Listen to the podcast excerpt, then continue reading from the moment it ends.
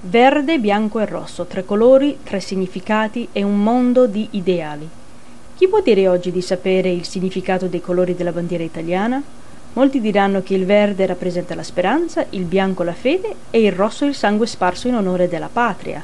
Tale interpretazione non è sbagliata, però vanno tenuti presenti alcuni fatti storici per ampliarla.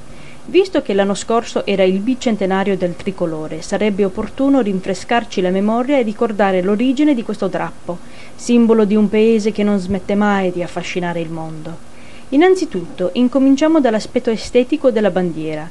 Essa è composta da tre strisce verticali, unite e disposte nel seguente ordine partendo dall'asta verde, bianco e rosso, sono tre colori e di conseguenza si chiama tricolore. Dal lato storico dobbiamo considerare che alla fine del Settecento in Italia si diffusero gli ideali della rivoluzione francese e così vennero fuori bandiere simili a quella attuale seguendo il modello francese. I gruppi rivoluzionari italiani attribuirono ai tricolori quelli che erano già i significati simbolici dei colori della bandiera francese, libertà, blu, fraternità, bianco, uguaglianza, rosso.